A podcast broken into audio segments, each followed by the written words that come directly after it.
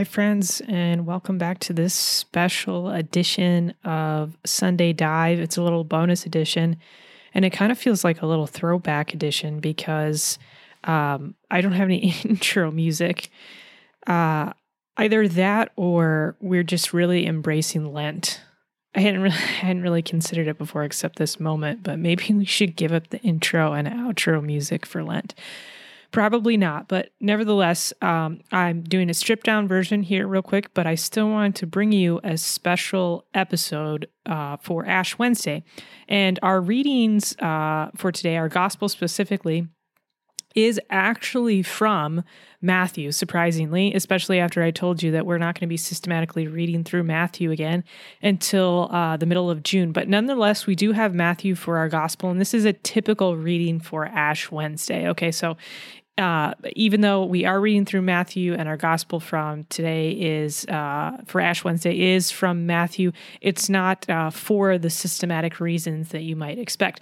Not only is it from Matthew, but actually it picks up exactly where we left off last Sunday. But again, I want wanting to stress that this is the typical reading uh, for Ash Wednesday, Matthew 6, verses 1 through 6, and then 16 through 18, the pieces that are missing, the verses that are missing in there actually cover the Our Father. But the church wants to wants to hone in on um, uh, the the the threefold practice of Lent that we have here that we'll read about uh, in Matthew six verses one through six. So let's go ahead and read that together.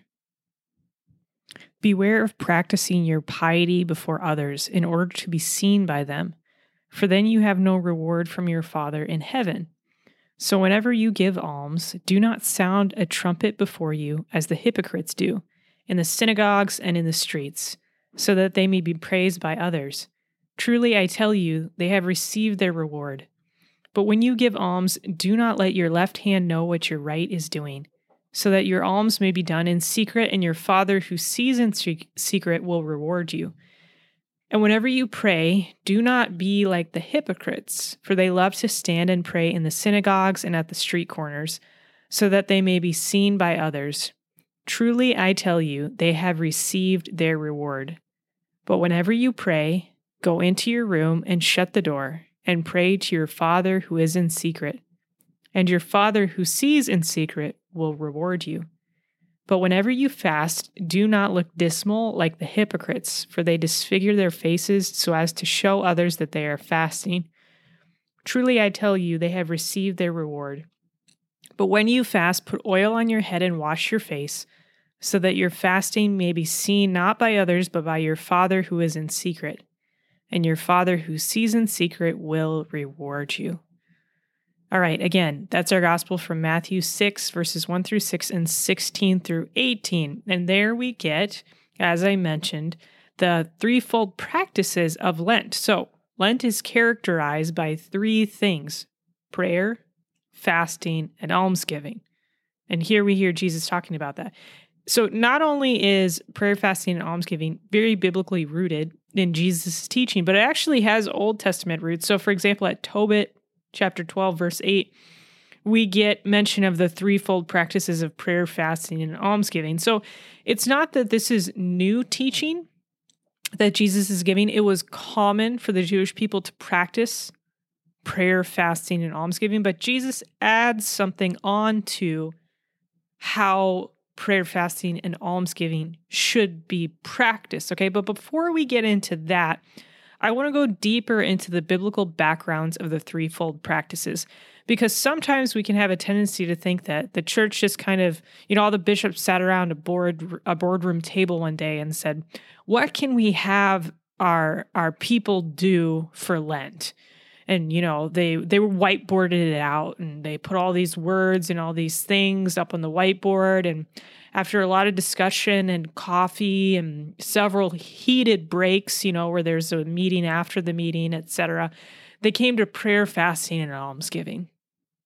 Well, that maybe that's think how maybe that's how we think a lot of decisions are come to in the church, but it's very rarely uh, the case. Okay, uh, most practices in the church, though though the decision to, to, to have certain practices may play out in, in somewhat of a fashion to what I'm facetiously describing. Like some of you might be like, I, I know what went on at the Second Vatican Council. I know that's basically what it's like. it was like. Sure, but our faith is very biblically based. Okay. And so that's what I want to touch on today the biblical basis of prayer, fasting, and almsgiving. We already got it a little bit. Obviously, it's biblically based in Matthew 6 when Jesus tells his disciples to pray, fast, and give alms.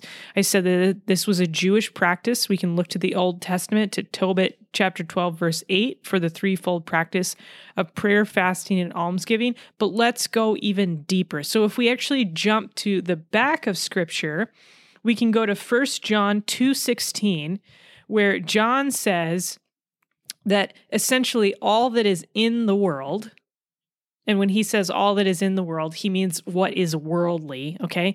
He says all that is in the world, in other words, all that is worldly is either lust of the flesh, lust of the eyes, or pride of life. Okay. And these three things, lust of the lust of the flesh, lust of the eyes, and pride of life, are characterized or are named, I should say, by theologians. They're called the threefold concupiscence. Okay. And concupiscence sounds like a big word, but concupiscence simply means a tendency towards sin. And when John here talks about worldly things, in general, when um, the the the scripture writers talk about worldly things, they're referring to uh, essentially sinful things. Okay, and so what John is saying here is that all sinful things fall into one of three categories: either lust of the flesh, lust of the eyes, or pride of life. Okay. Now, what's fascinating is that if you look in certain places in scripture where we have certain sins recorded, what we find is clearly laid out, if you know where to look for it, indeed the threefold concupiscence. Okay. So the most famous sin that we can possibly think of, probably, if I if I tell you think of the most famous sin in the Bible, you're probably going to go back all the way to the beginning of Scripture, to what we call the fall. So let's do that. Genesis 3, verse 6. This is the description of the tree of the knowledge of good and evil. Okay, this is the the the forbidden tree, the forbidden fruit. And so we're getting a description here at Genesis 3 6 of the forbidden tree. And we're told that it has three characteristics. We're told that it's good for food, that it is a delight to the eyes, and that it is desirable to make one wise. And what's fascinating is that each of these three characteristics clearly match up with the threefold concupiscence as laid out in 1 John 2:16. So the tree is said to be good for food, specifically the fruit of the tree is said to be good for food. And we can see how that is a lust of the flesh. The fruit is seen to be as a delight to the eyes. And so we can see how that is corresponds to lust of the eyes. And finally, the fruit is seen to be desirable to make one wise. Okay. And we can see in that a correspondence to the last concupiscence of the three listed in 1 John 2:16, pride of life. And so, what Adam and Eve were struggling with in the garden when they encounter Satan and his temptation to eat of the forbidden fruit, what attracts them to it, because here's something that, that's important for us, and here's something actually really important for us to understand strategically in our attempts at holiness and uh, and our own perfection. Okay, we don't choose evil for its own sake. Man never chooses evil for his own sake, for its own sake, I should say. Man always chooses an evil because he perceives in that evil some good. All right. So we need to understand that when Adam and Eve ate of the fruit, it's not because they just were like, you know, I'm just going to be evil today. Some people uh, joke about, like, you know, I'm evil. Yeah, I'm, I'm thinking of like emo people maybe that sounds really mean. I don't know if that's like a not PC thing to say, but some people embrace that like I'm evil. That's not that's not possible. Because even in your attempt to grasp at something evil, there's some good in that. Okay. Even if it's merely your own will and your own desire, even if it's merely simply a, a desire to completely assert yourself, to say, like, I'm to choose evil for its own sake. The reason you're doing that is because you want to completely assert your own will over anything else. Right. And that's that's a good to you. Okay. So Adam and Eve saw the fruit they heard Satan's temptation and they chose to eat of it not because they wanted to do evil outright, but rather because they saw that it was good for food, that it was a delight to the eyes, and that it was desirable to make one wise. Okay. Why is this person, why is this important strategically for overcoming sin? Well, first of all, we need to understand our own inclinations. Okay. And it can be helpful when we are uh, choosing things that are not good to ask ourselves, what do I perceive as good in this action? And then to correct that false perception. Let's take gossiping, for example. Whether it's conscious or not, we perceive that by gossiping, maybe we, we are venting, we're letting off steam. And this releases stress and it makes us feel better about ourselves. We, we inflate our ego a little bit, okay? And just like a balloon, we go higher in the sky. And when we go higher, we feel better because we're above everyone else, right? And so we in in evaluating our sins and our imperfections, we can notice what false good we are we are chasing after. And when we correct that misconception and when we say to ourselves, it may look good on the surface, it may feel good on the surface, but in reality, I'm harming myself and I'm harming others then we're moving to a place where we can start overcoming our sinfulness. All right. The other reason I think that understanding concupiscence, the threefold concupiscence, the fact that man never chooses evil for his own sake, why is this helpful? Because it helps us have a little bit of compassion upon ourselves, which is deeply important. We're actually going to talk about that more a little bit later. We need to have a certain self of a certain sense of compassion on ourselves in order to continue in the spiritual life. What is the spiritual life about? One of my favorite quotes ever Mother Teresa God has not called me to be successful, He has called me to be faithful. The spiritual life is faithfulness. The spiritual life is not primarily success, the spiritual life is faithfulness. People give up on themselves, they give up on holiness.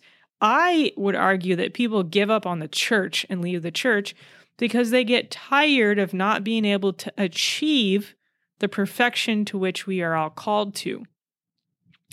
And so we need to have compassion on ourselves, understanding our sinfulness and, and not not not trying, right? I don't want to propose that you don't try. Otherwise, you're not remaining faithful if you stop trying. But recognizing our brokenness and our disordered desires, our tendency towards sin, and having a little compassion upon ourselves. Why? Because compa- because God has tremendous compassion upon us. He looks at us and he sees how we are wrought with concupiscence, and he loves us in that. So much that he came down from heaven, became incarnate, died on the cross to give us grace and to provide us with a way out of our enslavery so that we no longer have to be enslaved to our tendency towards sin, so that anything we see as good for food, a delight to the eyes, and desirable to make one wise does not immediately make us fall, right? This is the beauty of what our Lord has done for us, okay? So, all that is in the world, in other words, all that is worldly, is either lust of the flesh, lust of the eyes, or pride of life.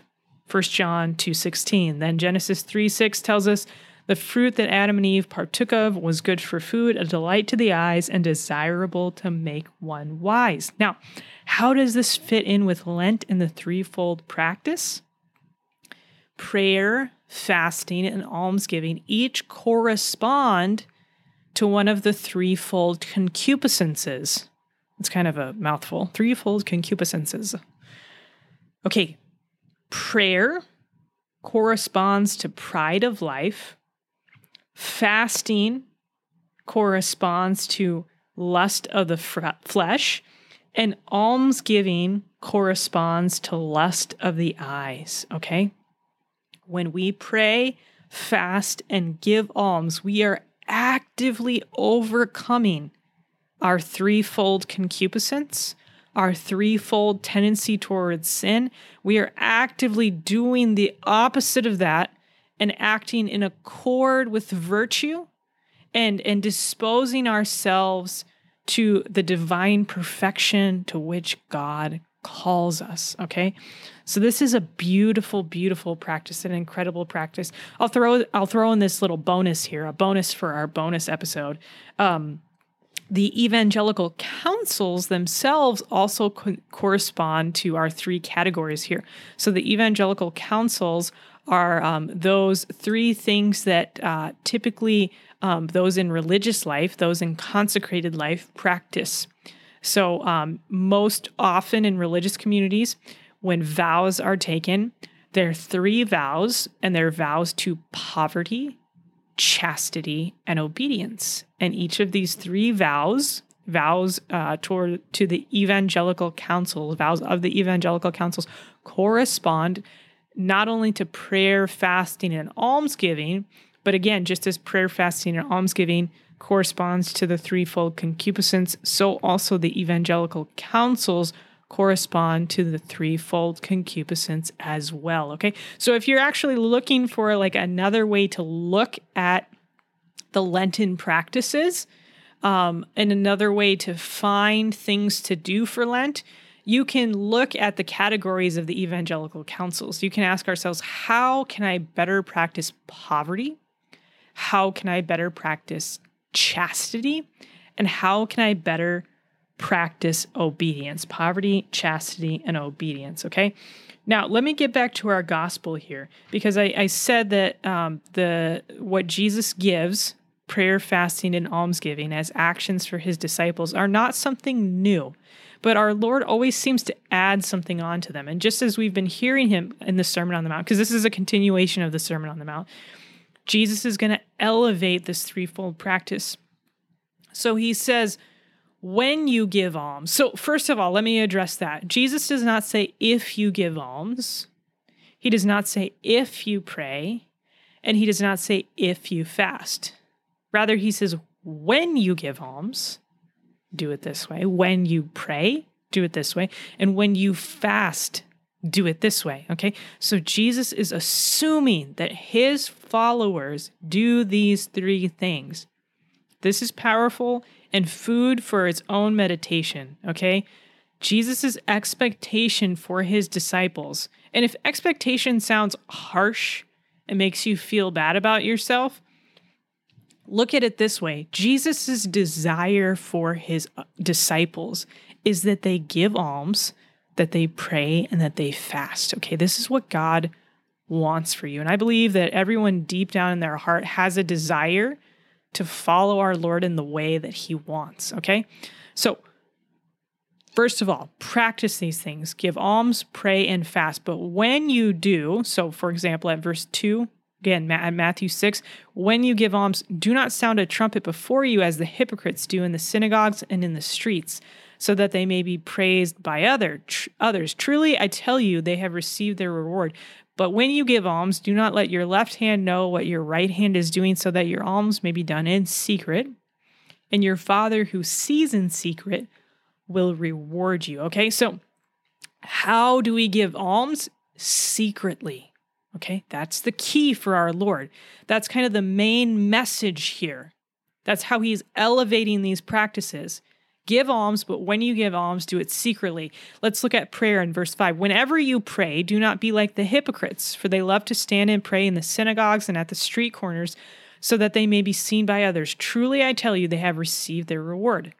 But whenever you pray, go into your room, shut the door, and pray to your Father who is in secret and your Father who sees in secret will reward you. So, again, when you pray, because it's assumed that you'll pray, how should you pray? You should pray in secret. All right. And, and again, I'm going to jump in here real quick. And uh, it's it's not that our Lord is saying no one can know that you pray. It's deeply important that people know that you pray. Why? Because I have found that the example of others having a regular daily habit of prayer is the main motivator for others to take up a daily habit of prayer. Okay. So your good works ought to be an example. So what is Jesus saying here? Like if someone was to say to you, "Do you pray?" Are you do you have to lie because Jesus said do it in secret? No, but I'm getting ahead of myself a little bit here, but what our Lord is saying is do not use your good works as a way to inflate yourself, as a way to make yourself look good. Okay. And again, I don't want to get too ahead of myself. So let's touch on this last one here at verse 16 real quick, and then we'll circle back. Whenever you fast, do not look dismal like the hypocrites, for they disfigure their faces so as to show others that they are fasting. Truly, I tell you, they have received their reward. But when you fast, put oil on your head and wash your face, so that your fasting may be seen not by others, but by your Father who is in secret, and your Father who sees in secret will reward you. Again, do it secretly. Okay. And Jesus, he uses the same formula for each of the three. Your Father who sees in secret will reward you. May it be done in secret so that your Father who sees in secret will reward you. Let's revisit the idea that I started expanding upon that what God is saying here, what Jesus is saying here, is not that you know you have to lie if somebody asks you if you fast. Like if someone says did you give up something for lent? You don't have to say no to like lie or something. It's very helpful for us to edify one another and to motivate one another to share to an extent our good works okay? What we're doing to draw closer to our lord especially during this season. Nonetheless the main motivation for our actions cannot be the inflation of our own ego. It cannot be the inflation of our own ego. And what can happen when we are just killing it at our prayer life? What happens when we're just killing it at almsgiving? If you're killing it at almsgiving, I love that too, because as it was coming out of my mouth, I was like, I wonder if anybody really kills it at almsgiving. I hope there's there's some of you out there. This is something as a church we need to get better at. And if you listen to the last episode, you know I already started to to harp on that a little bit. And uh, let's talk about fasting. If you're killing it at fasting, right? What is I, I want to say what is the temptation, but it's almost like not even what is the temptation. What is the danger in that? The danger is you start to go, man, I am great at this Catholicism thing. I am great at this Christianity thing. I am awesome at holiness. In fact, I think I I think I think I'm a saint. I I'm there. I have arrived, right? Which is ridiculous and ludicrous. But you have to admit your, admit to yourself that this is a danger. Okay. So our Lord, I think he uses a little bit of hyperbole. I mean, obviously he does. He says, uh, for example, in almsgiving, don't let your left hand know what your right hand is doing. This is figurative and hyperbolic to an extent, right? But what our Lord is saying is that we need to be so vigilant about how we go about our good works, or else our good works are actually going to have the exact opposite effect of what I want them to. Now, let me expand on that a little bit. There can come a time and there can be a situation in which prayer, fasting, and almsgiving can actually be the source of your fall, in a sense. So let's let's evaluate the fall for a second here uh, the fruit was good for food, a delight to the eyes, and desirable to make one wise. Okay, those all of those were problematic, but there's one characteristic, um, or there's one motivator, I should say, on the part of Adam and Eve that's most problematic, and it's the third the fact that they took of the fruit and ate because it was desirable to make one wise. And Satan actually kind of elucidates what that means for us when he says, when you eat of it, you will not die, but you will actually, your eyes will be opened and you will be like God. Okay. And so the main temptation for Adam and Eve and the most problematic temptation for them was not the lust of the eyes and the lust of the flesh, although those are problematic, but it was the fact that they took and ate because they wanted to be like God. They wanted to elevate themselves on par with God, if not even above Him. They wanted to inflate themselves. Okay? And not only that, but they wanted to stop relying on God for everything, because up until this point, they rely on God for everything. And He cares for them and provides for all their needs. They no longer want to rely on God. Instead, they want to rely on themselves. Now, we have practices that are deeply important in the spiritual life to allow us to grow closer to God. For example, prayer, fasting, and almsgiving. Okay. But if we use those things if we use those things as a, a not a means to conform ourselves closer to God and to become more docile to the Holy Spirit so that we rely more on Him. If we use them for the opposite reasons, whether it's conscious at first or not, whether we use these good works to rely, if we use these good works to rely on ourselves, we have forgotten the purpose altogether. We have forgotten the purpose altogether because our first parents fell by relying on themselves. And so God gives us these threefold practices so that we stop relying on ourselves. And that we were learn we learn to rely on him. We learn to recognize him as greater than we are. We we see ourselves for who we truly are, right?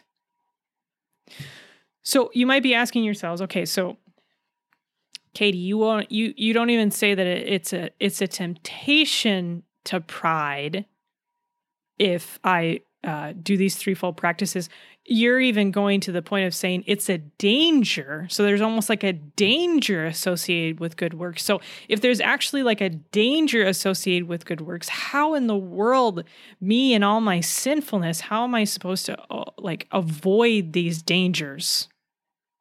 And I have two proposals for you. The one is to follow the advice of our Lord here in our gospel. Do these things in secret. Don't go don't don't tell people unnecessarily. Okay, be humble. In a word, be humble about your good works. And part of being humble about your works is understanding that your your success comes from God. So crediting your success to God, crediting your virtues to God. If you read the saints, they do this constantly. And this is this is what sets them apart in holiness. They recognize that all their good works come from God. All right. Now, so that's one way to, to avoid the danger that comes with good works or being quote unquote successful in the spiritual life, right? So so we follow our Lord's um, commands essentially. I was going to say recommendations, but really they they are commands that should be taken seriously, and we remain humble about our good works. That's that's one way to avoid the danger. The second way to avoid the danger is to embrace a tool that our Lord Himself uses to protect us from this danger. Okay. So God always provides for our needs and always looks out for us, right? So if I said there's almost an innate danger because we are fallen human beings, that our good works have the opposite effect that they should on our souls our Lord God, wanting to protect us from this danger, uses a tool to keep us humble. And what tool is this? This tool is failure. This tool is failure. Failure is a super important tool in the spiritual life. I would go so far as to say that failure is a gift from God. Now, recognize I'm going to I'm going to preface all of this by saying it doesn't mean you don't try or you don't turn off this podcast and go, "Well, guess what? Katie says that if I embrace my failures, I will grow closer to God." So I'm not even going to try. The fact is once you stop trying, you also stop failing. So failure implies trying. But God uses failure as a means to keep us humble we can understand that on the surface level, right? I mean, what is more terrible than somebody saying, How's your Lent going? And you have to be like, It's awful. Or like, you gave up chocolate for Lent and your spouse walks in and catches you eating chocolate. Like, how humbling is that, right? So, so God uses our failures to humble us, but he also uses our failures so that we are required, we are absolutely required to rely on him. Because only by relying on him can we actually achieve perfection. In our last gospel, and at the verse just before the start of our gospel for Ash Wednesday, Jesus says, Be perfect as your heavenly Father is perfect. It is not possible for a human to be perfect like God. Only God can make a human perfect. And so we have to, the key to the spiritual life is to completely rely on God because when we completely rely on Him, we allow Him to transform us. This is the paradox of the spiritual life that the way we grow closer to God and the way we grow in perfection is by trying like all like all out, right?